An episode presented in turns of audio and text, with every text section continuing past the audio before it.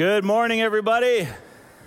Hey, I want to welcome you to Lakes Free today. It's so good to see you. If we haven't met, my name is Jason Carlson. I'm the senior pastor here, and uh, we're going to have a great morning of worship and teaching from God's Word. I'm really excited. We've got a special guest speaker with us today, my friend uh, Dr. Mickey Klink, one of the world's leading scholars on the Gospel of John, and uh, one of the greatest guys you'll ever get to meet. So uh, we're really excited about that as well. But before that, we're going to have some uh, just terrific time worshiping the Lord together. So I'm going to invite you to bow your heads. Let's have a word of prayer and commit uh, this morning to the Lord and ask His blessing upon it. Heavenly Father, we just thank you so much for today. We thank you for your faithfulness to us. We thank you for your love and amazing grace. And we're here today to praise your name. And so, Lord, we just uh, want to commit this morning to you. We ask that you would be honored and glorified by all that takes place here. Thank you, Lord, for our friends gathered with us this morning. Thank you for those watching online at home. We just pray that you would bless our hearts as we come into your presence to worship you, and may you be honored, glorified, and praised as your people come into your presence today. In Jesus' name, amen. Well, we want to invite you this morning to stand with us as we begin our worship time.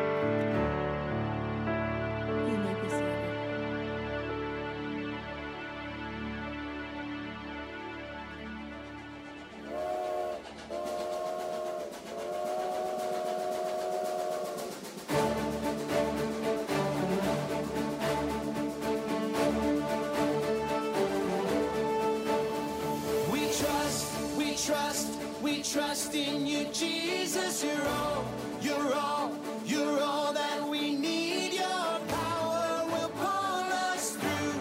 We're trusting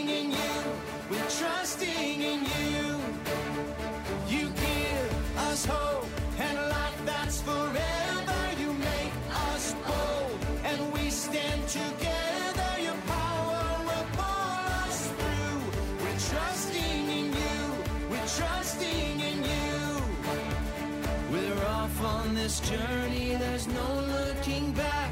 With Jesus to lead us, we're on the right track. Oh, oh, oh, oh. Wide open spaces for wide open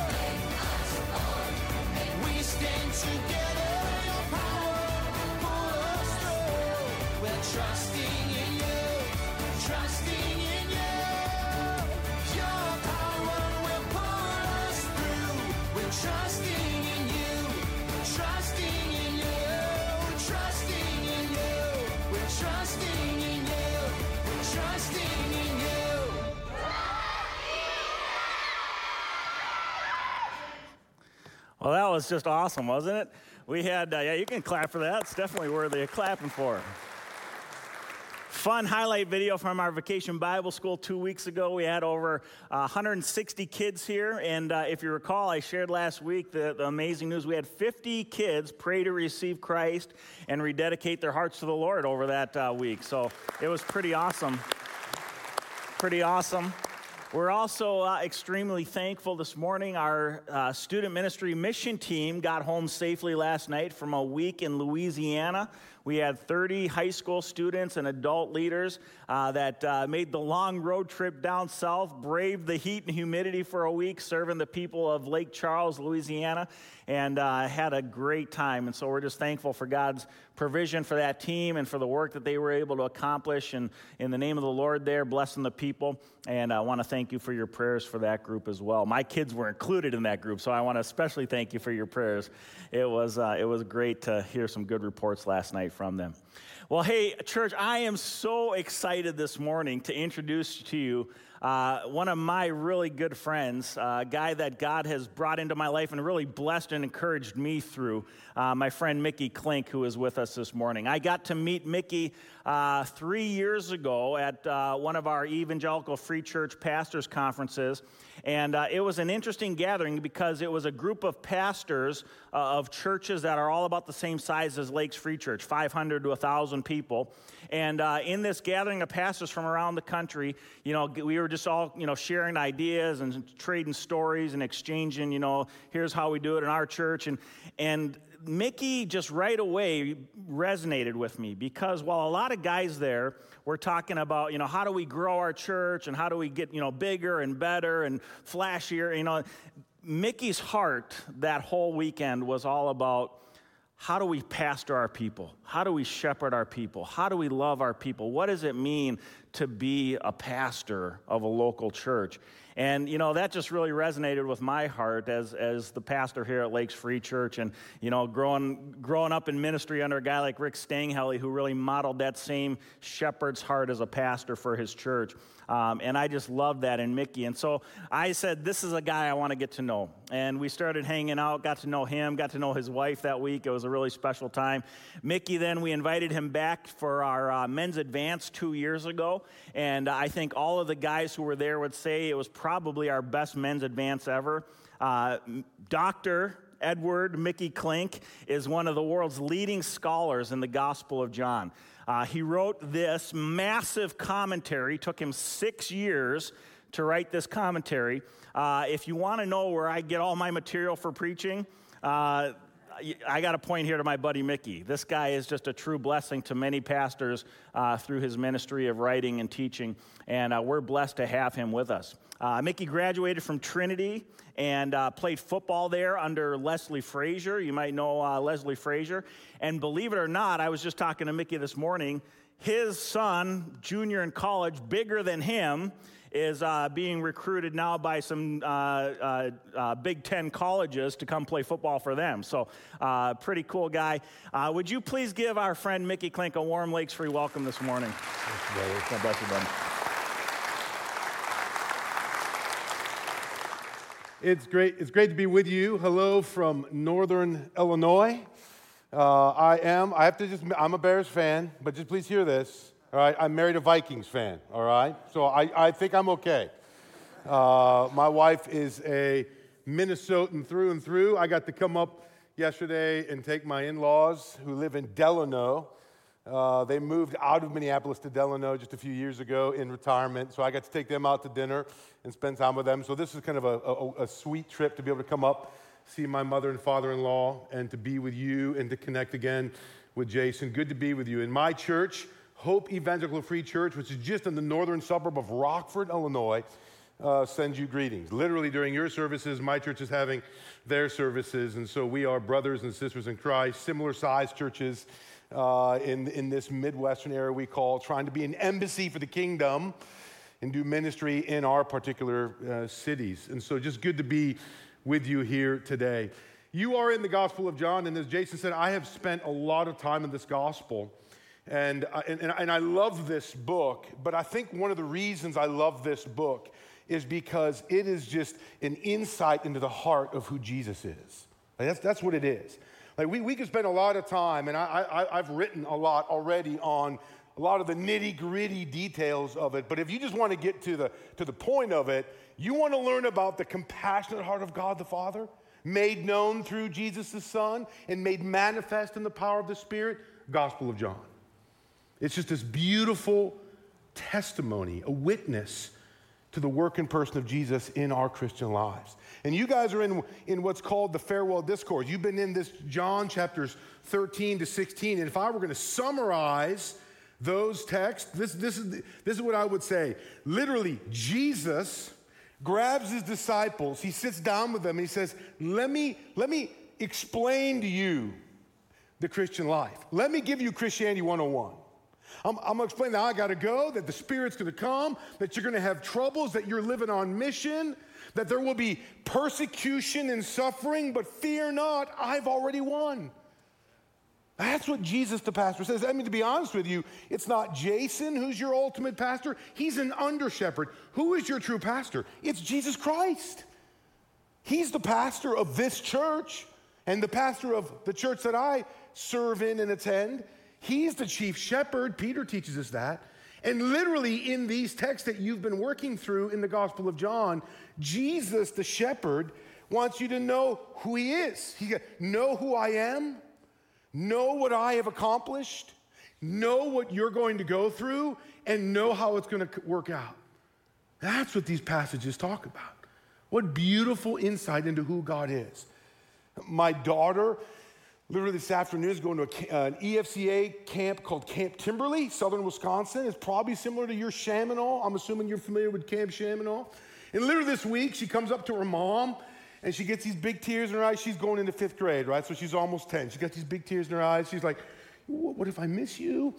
Uh, what, what, what, if I, what if I don't know this or that? And, and my wife sits down with her and just reminds her, Hey, listen, here's what's going to happen.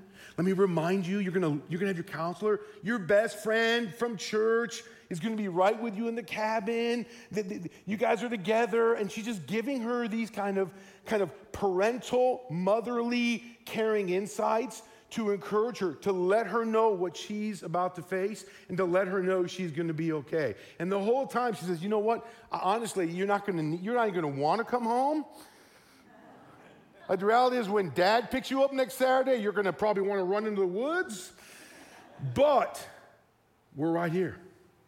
We're a phone call away. Because I now picture the church of Christ. And Jesus been explaining his coming work. They're even fighting against it. What, you're leaving? How is it better if you're gone, Jesus? Well, well what's going to happen if we get scared? Like, there, there's a big world out there. You're sending us into that, and you're not go. Like for three years, like you've been with us, right? You're sending us into that without you, and she's like, oh, oh, oh. brothers, it- it's going to be better than you even think. Like, I'm not just going to be alongside you. I'm going to be in you by the Spirit. You're not, you're not battling as if the victory's on your shoulders. I will have already defeated the world you're going into. I will never leave you. I will never forsake you. Trust me. As silly as it sounds, you want me to go so that you can relate to me more intimately and personally than you could have ever imagined. And when he says it, he's talking about the Spirit. And that's what these texts are talking about life in the Spirit. Brothers and sisters, if I could give one word of warning to churches like yours and mine, a lot of times we get a little nervous when it comes to talk of the Holy Spirit.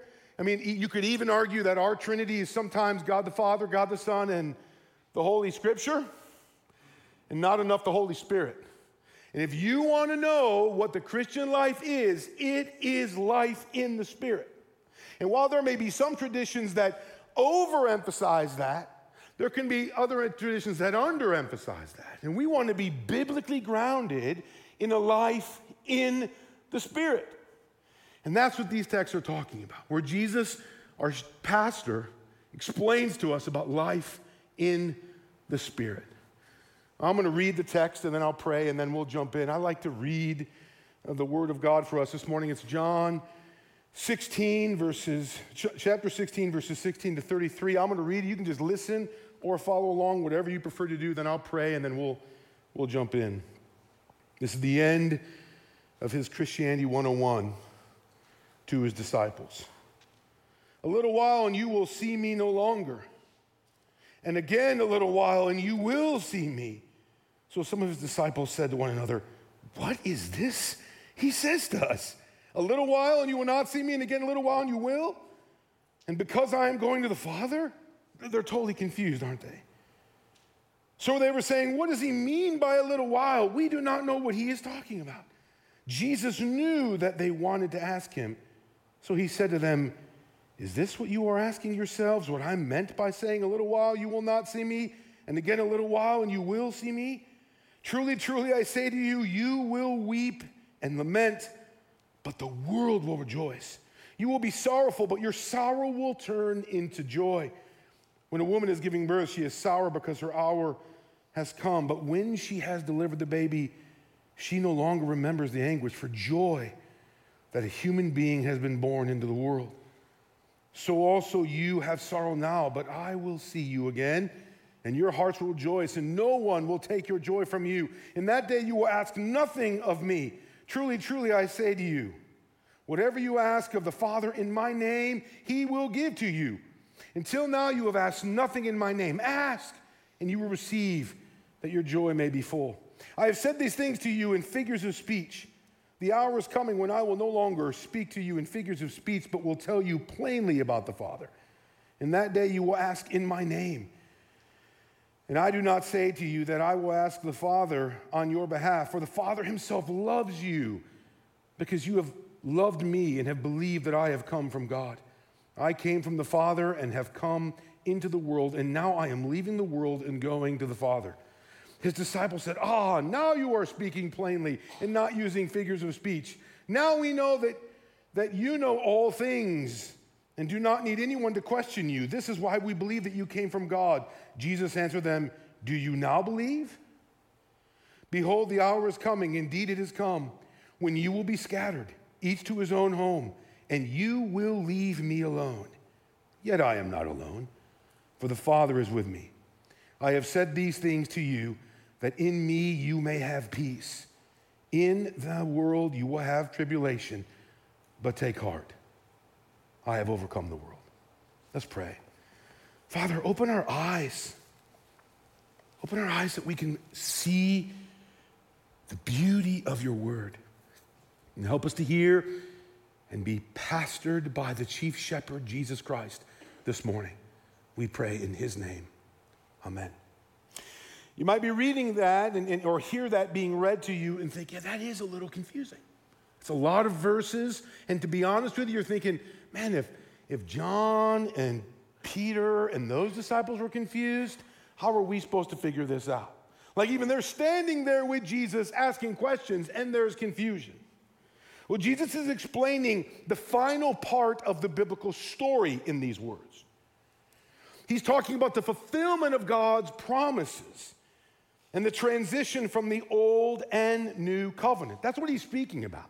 He's, he's, he's looking at the big picture, not just a little tree, but the full forest of the biblical story. And he's saying, from the beginning, God has continually and progressively made himself known to his people.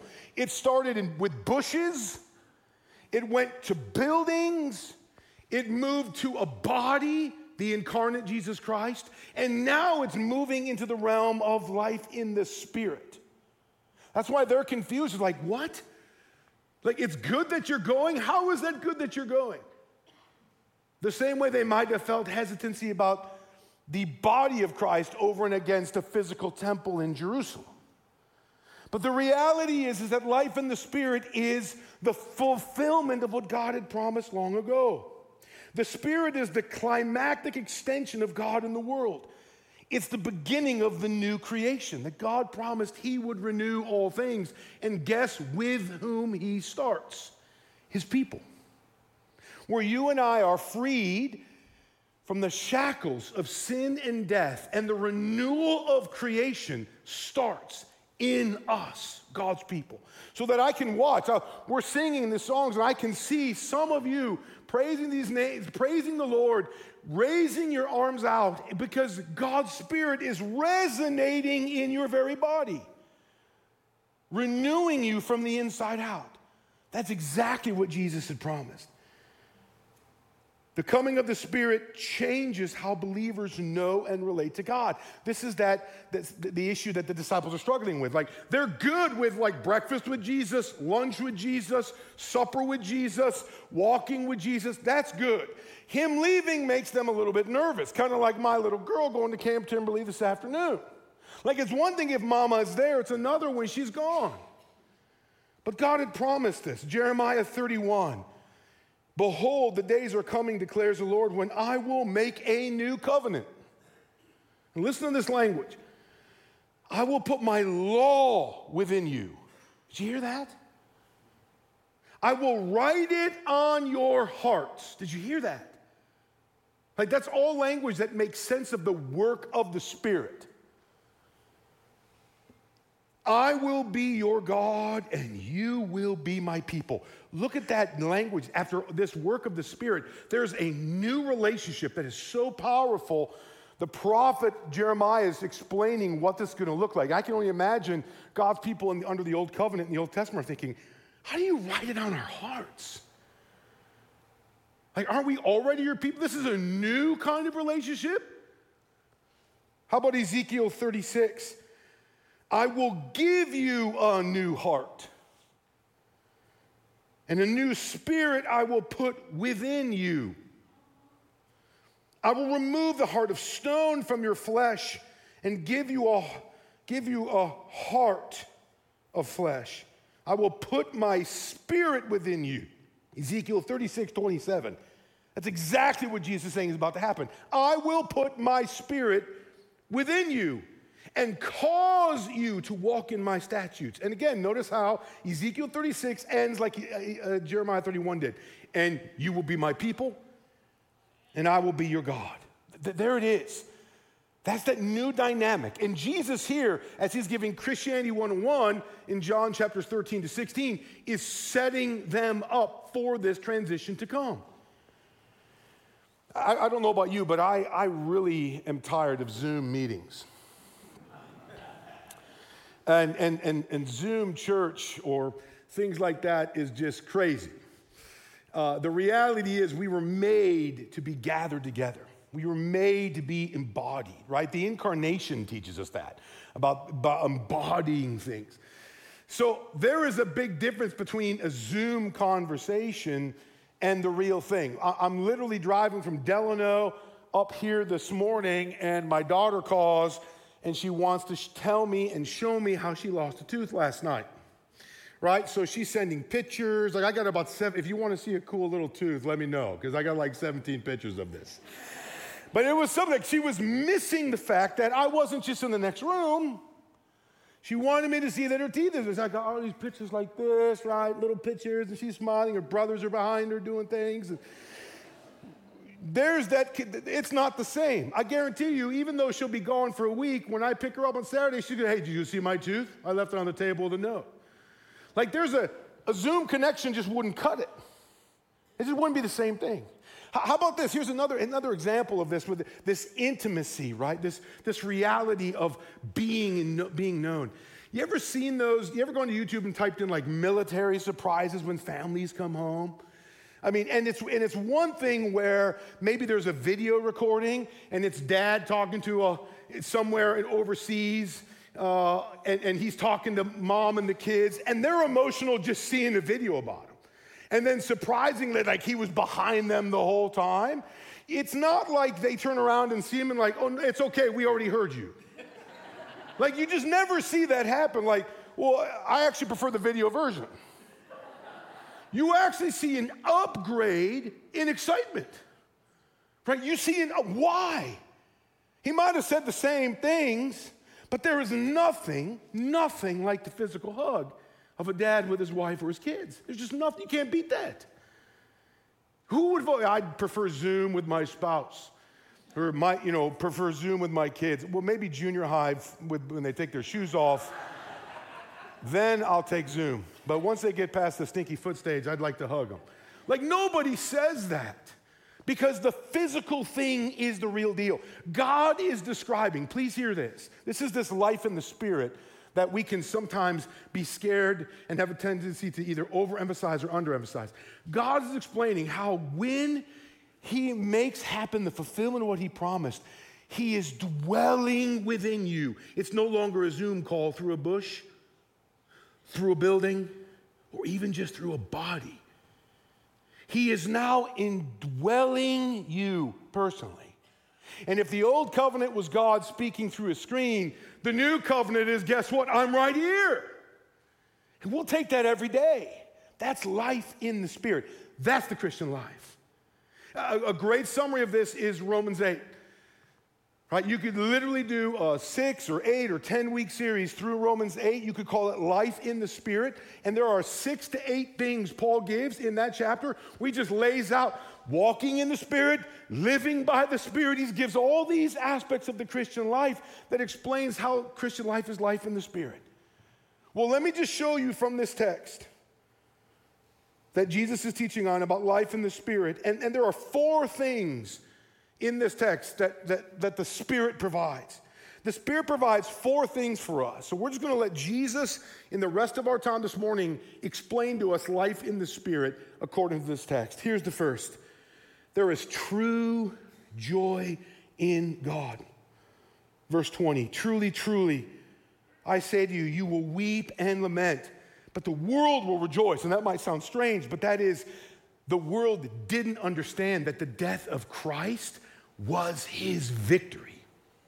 Like the world thought that they were winning, when in reality we realize that that is his glorification. In fact, the Gospel of John describes that as Christ's exaltation. That is his throne. Human kings want their gold chair and their crown of gold and all their servants and their big castle. Your king took a wooden cross stained by the blood of criminals, decades old and he took a crown of thorns because he knew that his reign meant the crushing of sin and death.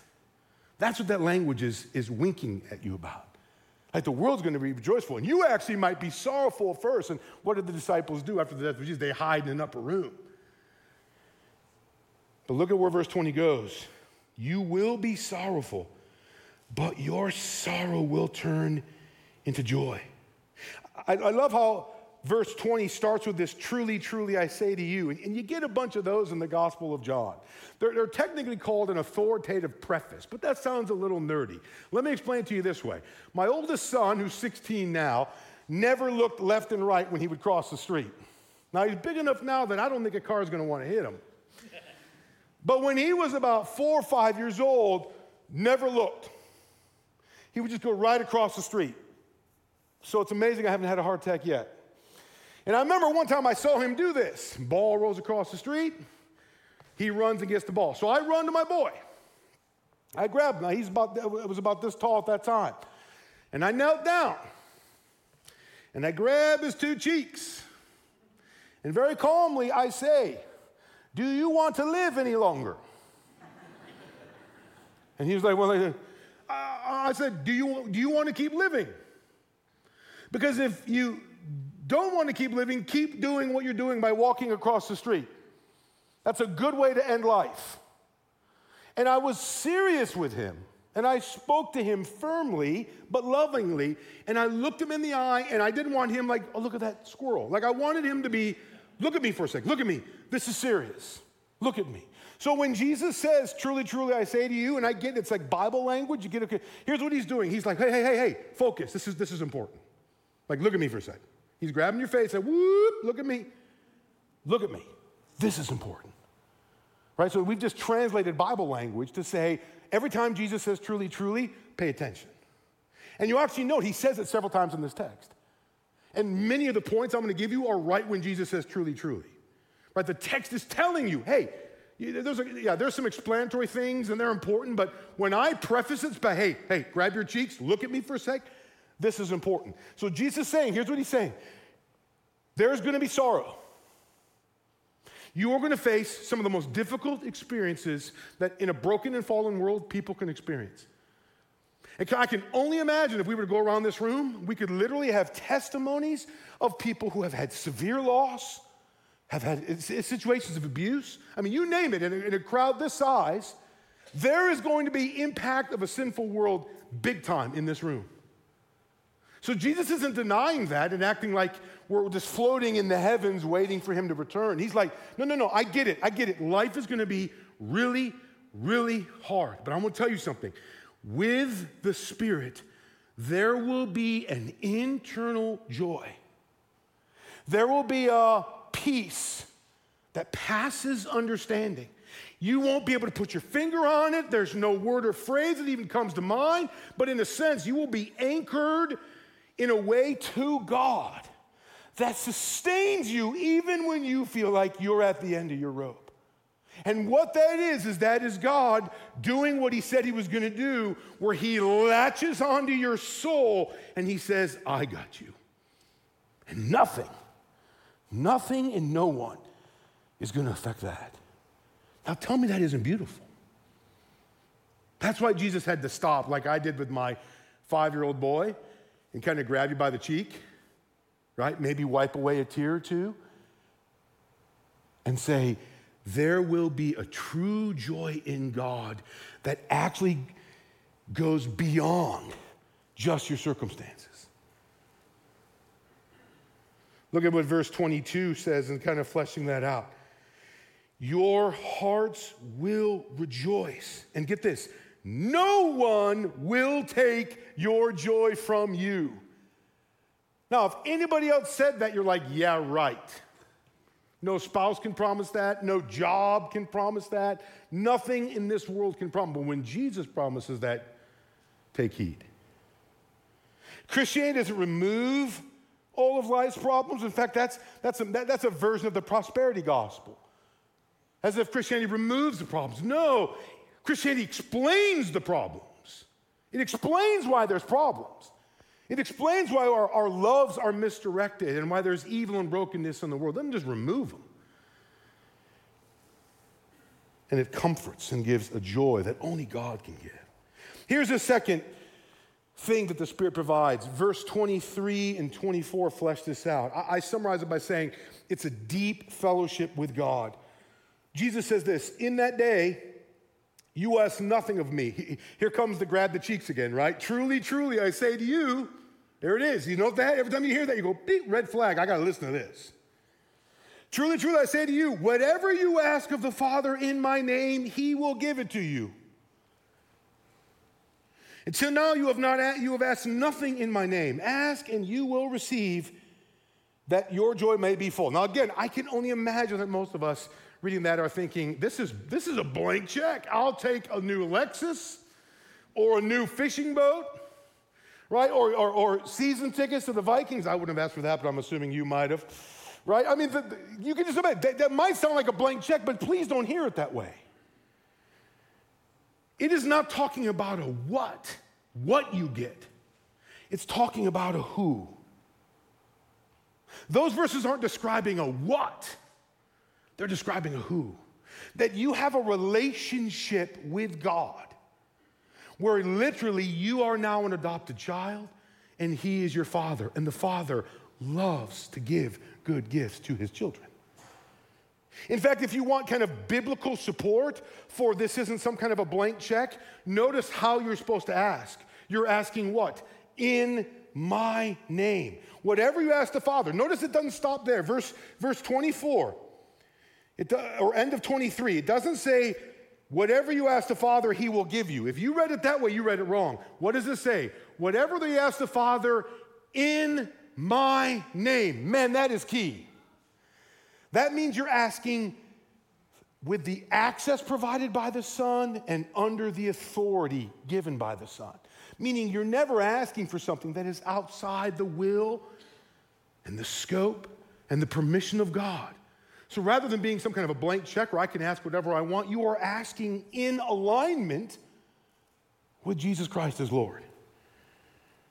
To pray in Jesus' name is to pray through Him and to pray under Him. That's why He teaches us how to pray.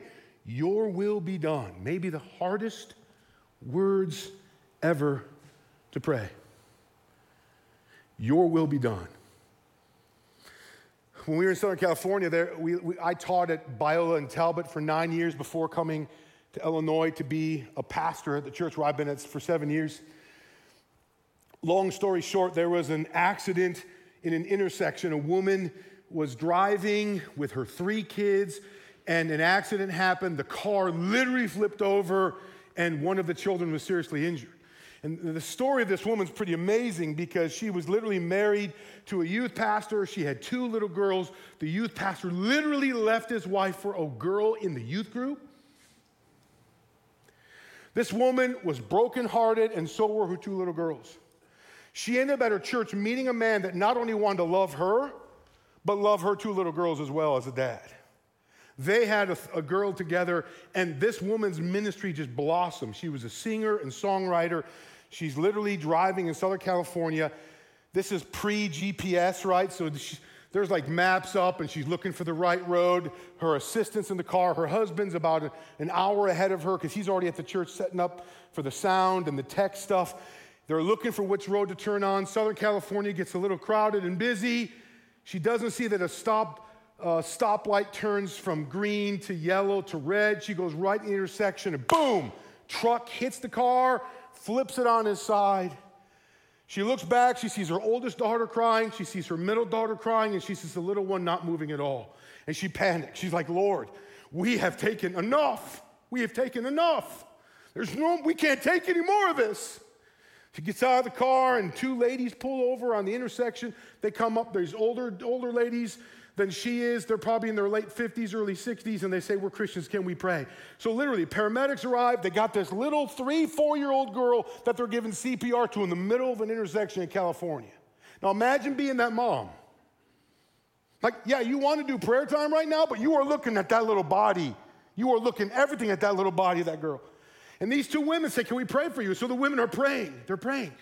And at one point in the prayer, one of the ladies says, Lord, if it's your will. And the mom literally took her finger and put it over that woman's mouth and said, Don't you dare say that. And in the wisdom of this woman, she just paused for a second. She stopped praying, just looked at this mom. And this mom who told this story herself, uh, that I heard a few years later, says the moment she put her finger over that woman's lips, she felt this amazing conviction in her heart. She's like, it was the weirdest thing I ever felt because everything in me, there was nothing more that I wanted than my little girl live. And yet I knew that what that prayer said was true. Jesus said, Lord's Prayer, by the way, pretty hard to pray. Your will be done. That's great f- family Thanksgiving. Everyone's healthy, wealthy, and wise. The chicken is, uh, the turkey is nice and moist, and the kids are running around the fire. Now say that in the intersection when your daughter's laying on the pavement and they're doing CPR. She paused and she looked at the woman who'd prayed that and she said, I'm sorry. You're right. Keep praying. The woman prayed, Lord, if it's your will. And they prayed hard. But that little girl never woke up. Now, she tells that story about what it means to live in the will of God. And she says, I have gone through suffering. my daughters and I lost a husband and a father, and then we've lost my little girl. But I have something in me that I can't fully explain that is real and that is true.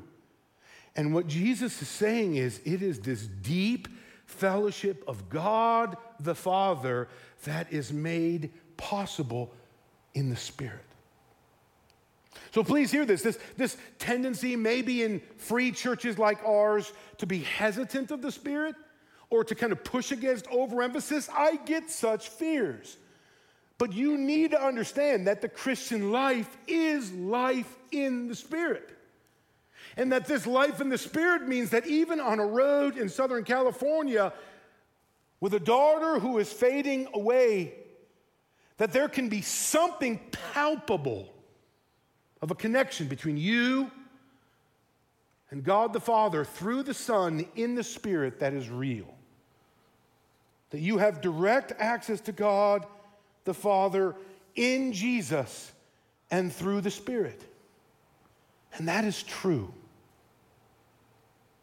Uh, third thing, third of four things the Spirit provides is a real awareness of God. Look at verses 25 and 27. I have said these things to you in figures of speech. The hour is coming when I will no longer speak to you in figures of speech. But look, look, look at the end of verse 25. I will tell you plainly about the Father. Now, that's interesting, isn't it? Like before it was kind of it was kind of zoom. It was like it was there was a dad there, but it was all through a screen. Whereas now it's embodied. It's real. It's no longer mediated. It's actually a true connection with God and awareness. Jesus then literally describes in verse 27 how the for the Father himself loves you. Like you won't even need you won't even need to be asking the way you normally did with all these mediation. Like through me, through Christ, you have direct access to God the Father. Like direct access.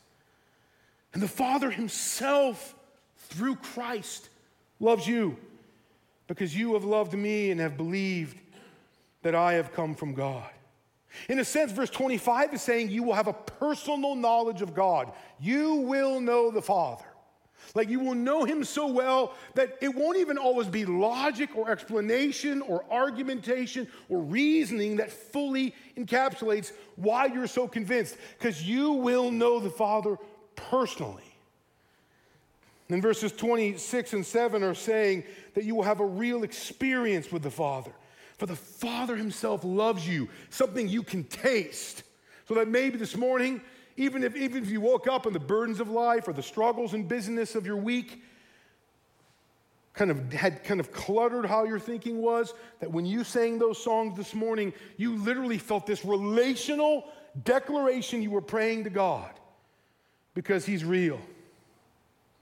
It's John 3:16 applied to you. For God so loved the world and for God so loved you and you through Christ and in the Spirit. A Christian life that is lived in the life of God, in the love of God. Last thing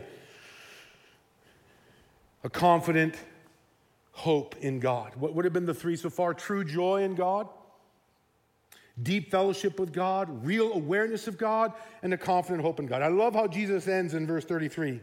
He's saying all these things, and it's gonna, he said earlier, I mean, as Jason or others have been preaching, there's been a whole lot of other troubles that are gonna come your way. Just be aware of that. But he ends in verse 33 I have said these things to you that in me you may have peace. Like, in me. Please don't miss the in me. He doesn't just say, I have said all these things to you so that you may have peace. He says, In me you may have peace. That's why Christ is so central. That's why we call ourselves by his names. We're Christians. That's why we pray in Christ's name. We have access to the Father through Christ. It is called Christianity for a specific reason. It is in Christ, which the Bible describes, uses that phrase in Christ over a hundred times. In Christ, in Christ, in Christ, in Christ, you will have peace. And then he ends with this In the world, you will have tribulation. I love this, but take heart. I have overcome the world. What does that mean, take heart? Maybe Old Testament language. Gird your loins, buck up, focus, trust, see what really is happening, who's really won. There's no election for King Jesus, by the way. There's no question of ballot fraud. There's no campaign that needs to happen. He's already king. There isn't any authority greater. He doesn't need legislative support or judicial approval. He's won. He is King of kings, He is Lord of lords. At the name of Jesus, every knee will bow and every tongue will confess that Jesus Christ is Lord. That's king language. He is both Savior and Lord. And you, as kingdom citizens, know that first. The rest of uh, Lindstrom, the rest of Minnesota, the rest of the Midwest, or the rest of the world, other than these embassies in various places, may not know that. But you know that. You know exactly who you are because you know exactly who He is and you live differently because of it. When Jesus talks about peace, he's using an Old Testament word, shalom. And it doesn't mean peace like there's no longer war. It's more than external, though it means that. It has an external sense where it's uh, the things around us and the world around us, but it also, shalom, is very much an internal word too. It can refer to harmony. Or how about this? Rest. That might be the best word that defines what shalom or peace means rest. It's no surprise that Genesis, when it describes the fall of creation at the end of God's work, what did he do? He rested. Why do we gather, by the way, no longer on Saturday as the old covenant, but on Sunday in the new covenant? Because we're acknowledging every single week that who is our rest? It is Christ. Christ is our rest because the new creation has already begun. It's not fully accomplished yet, but it's begun in us. It's begun in us corporately. And we rest in Christ. And you can come in here and feel the pressures of the world. Your own body is corroding because of the sin and death and the reality of brokenness, but you rest in King Jesus week after week after week. And you hope in God. Listen to Jesus, brothers and sisters. No matter what you face, no matter the enemy, even death itself, I've already won. He'd probably, before he did that, he'd take you to the side. He'd kneel down, like maybe with I did with my five year old. He'd grab you by the face because you might be given the old Bible answer. Yeah, yeah, yeah, I know, I know, I know. He'd say, no, no, no, no, listen to me. Look at me. He'd say, truly, truly, but you, would say, I get it. That's the, you want my attention. He'd say, look at me. Rest in me. Rest in me. The Father loves you. The Spirit is in you. I've already won. Rest in me. Who doesn't need to hear that? Who doesn't need to hear that this morning from Pastor Jesus? Rest in me. It's no surprise, by the way, that after this three or four chapter little Christianity 101 in John 17, you know what Jesus does? He actually does a prayer dedication. He prays over the church. And by the way, while that prayer starts, I'm not trying to take anything from Jason, so I got all these ideas from his notes from next week. While Jesus starts with his local congregation, those disciples, guess where the prayer turns? To Lakes Free Church and the rest of the church around the world. So when you're reading John 17, when you're covering that coming up, guess who he's praying for? See, none of the disciples were that, but you don't think the King of Kings knew about Lakes Free Church? You don't think the King of Kings knew about the Christians that would be here? Of course he does. He was praying for you, that you would be set apart and live your life in the Spirit. There's a song, it's, it's popular, it's, it's moved me for many years. It's called Be Thou My Vision. It's over a thousand, the lyrics are over a thousand years old. You familiar with those words? Be thou my vision, O Lord of my heart. You're going to hear, by the way, in these words, re- things that resonate with Jeremiah 31 and Ezekiel 36 and even Jesus' own teachings. Be thou my vision, O Lord of my heart. Not be all to me, save that thou art. Thou my best thought by day or by night. May my mind rest in you. Walking or waking or sleeping, thy presence, my light. That's spirit language. Be thou my wisdom, and thou my true word. I ever with thee, and thou with me, Lord. I'll never leave you or forsake you. Thou may, my great Father, and I thy true Son, thou in me dwelling, and I with thee one. You hear that? High King of he- heaven, my victory won. John 16 33. May I reach heaven's joys, O bright heaven's Sun. Heart of my own heart, whatever befall, whatever happens, still be my vision, O ruler of all. Now, those are words worthy of singing.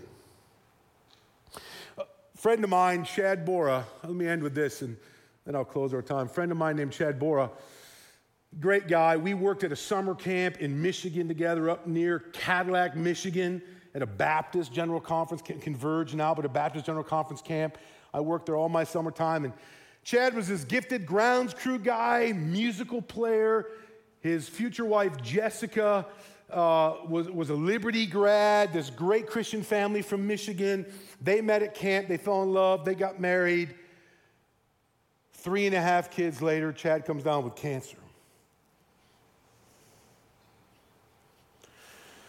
It's bad. He ended up passing away before his 30th birthday, before his last son, Benjamin, was even born.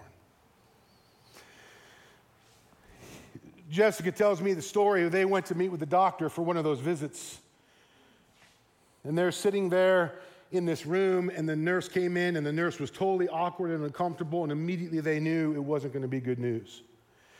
And the nurse gets up, and the doctor's about to come in, and Jessica says, I, she, this, this is Jessica, right? This is a sister in Christ. I, I kind of felt bad for the doctor. Like, we're in this cold, ugly little room. It's obviously bad news. And I just felt the weight of what this man has to share with this young couple, right? You got this woman there, full belly, pregnant. When the, when the nurse left, Chad reached his arm over to Jessica. He grabbed her hand and he said, Be thou my vision. That's all he said. Be thou my vision. She said, as the doctor was talking, she had the words of that song ringing through her mind. Uh, my wife and I went over to Scotland. I did schooling over there for three years, and Ch- Chad was a couple years older than I was, so I think I was about 27. We just get in Scotland, and Chad passes away at 29 and a half or whatever he was exactly. And I couldn't make it to the funeral. We didn't have enough money to fly back to that. So, Jessica, this is old school, right? Jessica sent me a VHS tape of the funeral. It was back in 2002, is what it was. He sent, they sent me this tape, and I went to a friend's house. I didn't even have VCR. We were just grad students trying to survive. I went to a, a guy in our Baptist church's house, and he had a VCR, and we, I put it in, and I watched his funeral, and I saw something like I've never seen before. At the end of this funeral, about an hour long funeral where people talked, several people from the camp spoke. I mean, I was, I was bawling like a baby during the whole service. At the end of the funeral, they were going to, they, they had a time of kind of, they, they wanted to end with a worship song, a song that was significant to Chad. And I saw something that can only be the Spirit of God in his sister, right? You've got a woman there pregnant, full belly. She was about eight months pregnant at this point. She's sitting there with a coffin just in front of her, sitting like right about here. The coffin is there in this Baptist church. Her two kids are with her. Her younger kid was uh, so young, he was kind of running around the back. Somebody was watching him. One of her daughters was kind of kicking, getting bored, right? I mean, it's like a five year old little kid, so she's kicking her legs right when the music is starting. You can only imagine this wife who just lost her husband, kind of one doesn't want to be a mom for a second, right? But I saw her kind of kneel down, tap her daughter, say something sweet, like, hey, honey, just a few more minutes. And then as the songs were playing and the church is bawling, here's what I saw Jessica stood up, right? And she's weeping to the point where you're even wondering, I could see a couple people, like her dad, right? This big, strong farmer almost wanted to go up and put his arm around her, but he paused a second because after about 30 seconds of weeping, here's what you saw you saw her hand go up in the air. And I'm sitting there, I'm watching this in Scotland. And I'm like, there it is. There it is. I almost wanted to pause the VCR for a second because God didn't just take away all the suffering, but in the midst of it, in the midst of severe loss and pain, He gave a peace and a joy and a touch and awareness and a confidence of the resurrection that was so palpable that this 29 year old woman could feel it at the end of a funeral service. Brothers and sisters, that is your king. That is life in the Spirit. So, Jesus this morning has just grabbed your cheeks. He's looked you close. He's like, Know who I am know what I've done. Now live it. Live in that. Let's pray. Father, thank you for your word, which ministers to us. Thank you for Pastor Jesus, who shepherds us. Help us as your children to know and experience the true gift and provision of the Spirit in our lives. Father, we pray this in Jesus' name. Amen brother. Let's give Mickey a round of applause.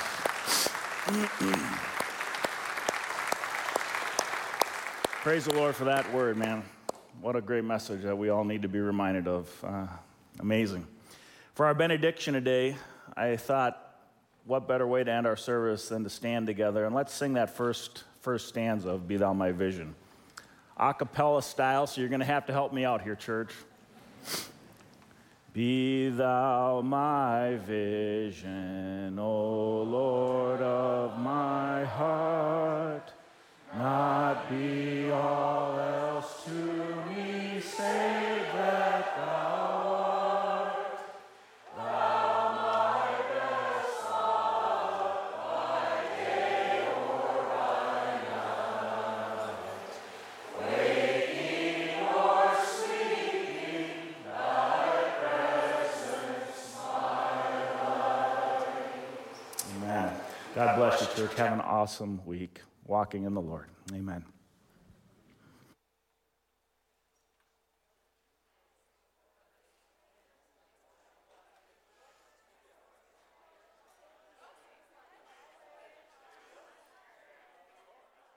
Hi, everybody. Pastor Jason here, and I want to thank you for joining us for our online worship service this morning.